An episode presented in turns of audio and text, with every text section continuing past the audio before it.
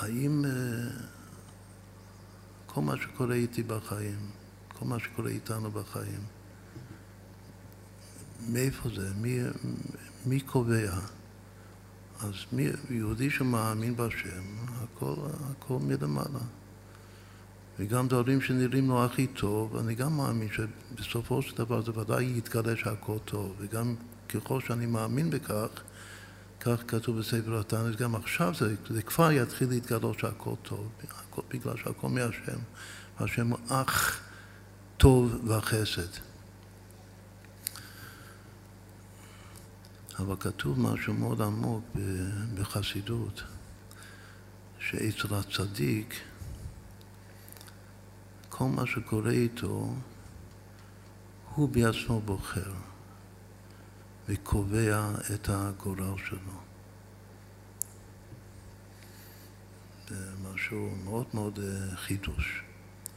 עכשיו, מה שאמרנו עד עכשיו, אמרנו שהכוח הזה של לבחור ולקבוע את העתיד, זה דווקא הכוח של התעוררות של מלמטה של אישה, לעומת ההמשכה מלמעלה, שזה, בלשון הקבלה קוראים לזה המשכת מים זכריים, מים דוכרין, שזה מלמעלה, לעומת, כתוב שכל טיפה שיורדת מלמעלה, יש שתי טיפות שעולות מלמטה.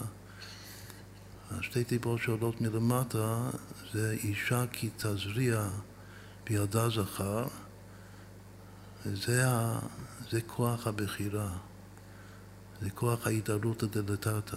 יש ביטוי בידי מי מפתח הגאולה, איך נביא את הגאולה? כתוב זכו אחישנה, אבל מה זה זכו? שאנחנו לוקחים את העניין לידיים ואנחנו עושים מה שצריך לעשות. אם זה קרב, אם זה משהו, אם זה לקרב יהודים, אם זה לצאת לשליחות, אבל אנחנו בוחרים ואנחנו עושים, זה, זה בתפילה, בגלל שזה התערות דלתתא. כתוב שזה גופה, זה דווקא הכלי זין של מלך המשיח, התפילה שלו, זה הניצחון שלו. אז דווקא הניצחון זה התעוררות מלמטה.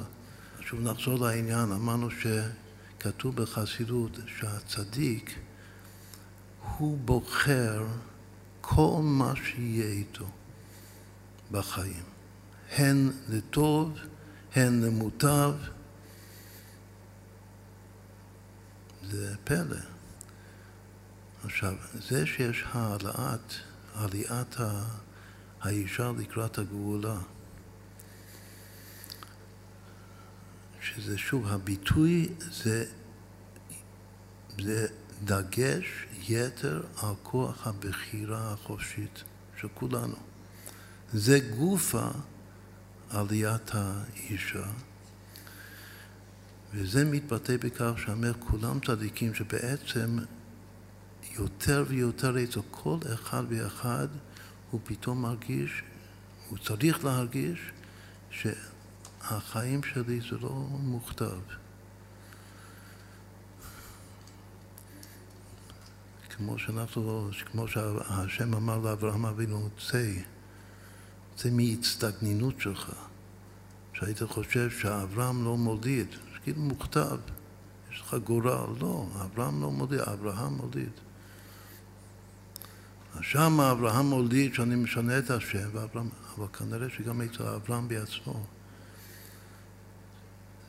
זה נאמר לו אחרי שהוא יצא לקרב מכוח עצמו. זה תלוי בך. אתה צריך לשנות את המזל שלך.